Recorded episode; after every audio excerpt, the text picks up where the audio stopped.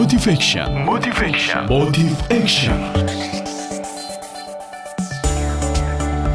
Assalamualaikum warahmatullahi wabarakatuh.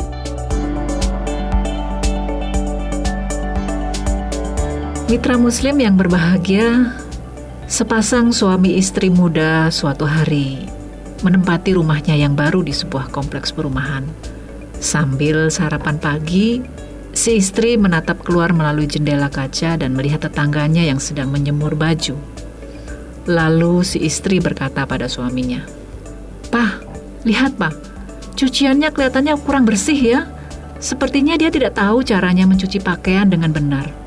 Atau mungkin dia perlu sabun cuci yang lebih bagus." Suaminya hanya menoleh dan kemudian terdiam, tidak memberikan komentar apa pun. Sejak hari itu, setiap tetangganya menyemur baju, selalu saja si istri memberikan komentar yang sama tentang kurang bersihnya si tetangga mencuci bajunya.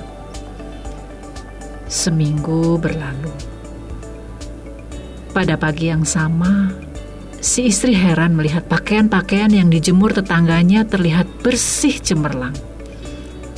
Lalu si istri berkata pada suaminya, "Pah, lihat Pah, sepertinya dia telah belajar bagaimana caranya mencuci dengan benar.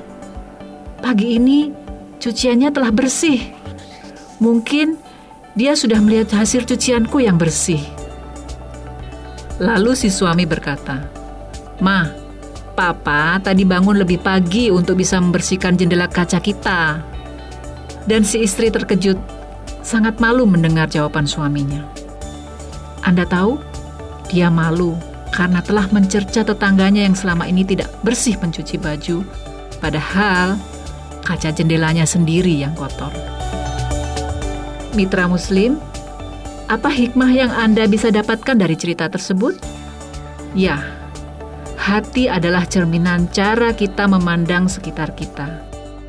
Boleh jadi hati kita yang kotor akan melihat semua yang di sekelilingnya serba salah. Tidak ada yang benar.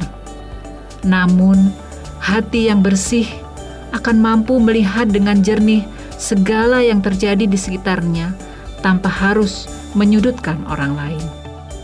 Saya Sophie Beatrix untuk Suara Muslim Radio Network. Assalamualaikum warahmatullahi wabarakatuh.